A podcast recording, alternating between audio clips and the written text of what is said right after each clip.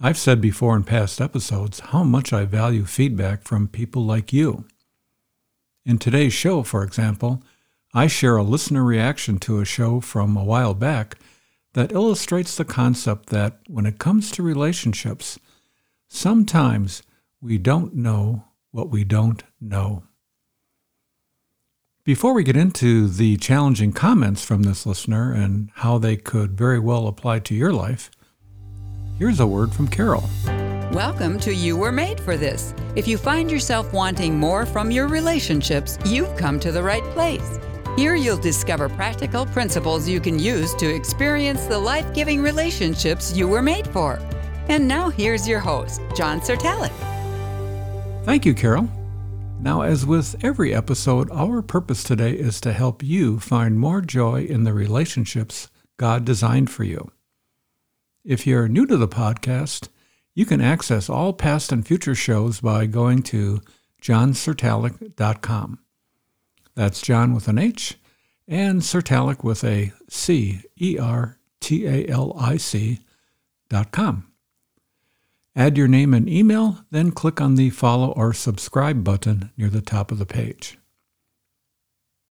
The listener response I want to talk about today comes from someone asking for help in her relationships. Let's see what you and I can do to help her. But first, there's a housekeeping matter I need to tell you about before we get into today's program. You are listening to episode 197 at the moment, and if my math is right, episode number 200 will be upon us in just a few weeks. And that will bring us to the end of season seven of this podcast, You Were Made for This. I'm then going to take a break from these weekly podcasts to work on a few other things I've been wanting to do in order to serve you better. I plan to take some of the content of our 200 episodes, update the material where needed, and repurpose some of it in written form. Maybe in video as well. I don't know. I have more ideas than I have time to implement them. We'll see. Having said this, I don't want to take a break from staying in touch with you. Even though there will be no new episodes for a while after number 200, we can still stay connected by occasional emails now and then. If you've been getting my Wednesday email about that week's podcast, you are good to go. There's nothing more you need to do. But if you're not getting my Wednesday email, I'd like you to join my email list so I can stay in touch with you about the things I'm working on and what I'm learning about relationships. To sign up, just go to johncertalic.com slash follow. johncertalic.com slash follow. Often I come across stories I think you would find interesting, and sending you an email about them from time to time would be the easiest way to get them to you since the podcast will be in hiatus for a time. Okay, back to our regularly scheduled program. Last fall, I'll call Emily, it's really not her name, but I'm going to call her Emily she stumbled upon episode 063 entitled Six Reasons Why We're Not More Curious About People. I'll have a link to this episode in the show notes. Or if you're driving and doing other things, just remember johncertalic.com slash 063. Emily came across this episode two and a half years after it first aired. Listen as I read her comments about it. She writes I found this page because I was trying to do some research into what is, quote, wrong with me, unquote. Hmm. I grew up in a very strict and often abusive household where it was constantly drilled into my head that if people wanted you to know things, they would tell you. And I was made to feel stupid for asking anything that should be obvious. She puts obvious in quotes. We were basically shamed out of our curiosity as kids and taught to accept everything at face value without asking any questions. Now, almost 40 years old, I'm so frustrated by the fact that I don't have any real close friendships. I don't know how to be curious about people. And even when I want to be, I have no idea what to ask. I feel like I don't even know how personal relationships work. I don't know how often you're supposed to reach out to people, exactly what parts of their lives you should be involved in, or how often to reach out. It sounds so silly, but it's my reality. I don't know how to make and keep friends.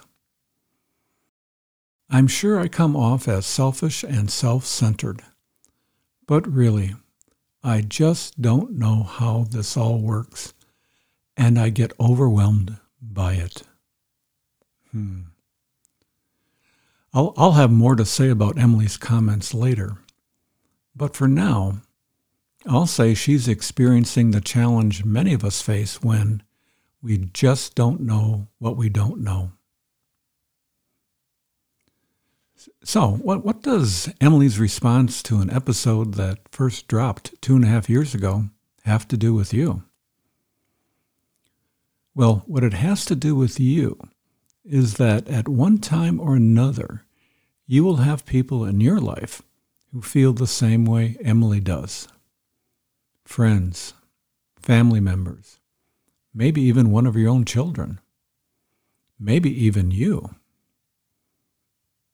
People experiencing what Emily is going through challenge us in how to relate and care for them.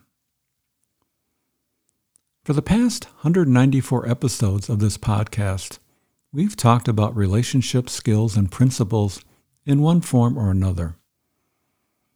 So I'd like us to try something. Let's use Emily's story to put into practice what you've learned about relationships. Let's use her situation as a case study for what to do when we don't know what we don't know. To begin, how do you react internally to her words? How do you feel inside about what she shared? then what would you say or do to Emily in response to her comments? I'm really interested in your thoughts on this one. Let's see what all of us can learn and how to relate to someone like this. Please leave your thoughts in the comment box at the bottom of the show notes, or you can send them to me in an email to john at caringforothers.org. If you want to remain anonymous, that's fine. Just, just let me know. Now, I know many of you are driving while you listen to the podcast, or you're doing other things like folding laundry, shoveling snow, or finally putting away your Christmas decorations. So I'll repeat what Emily said so you can think about how you would respond to her if the two of you were in a coffee shop having a private conversation with each other.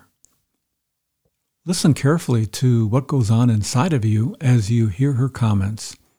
And then, what would you do or say if she said the following?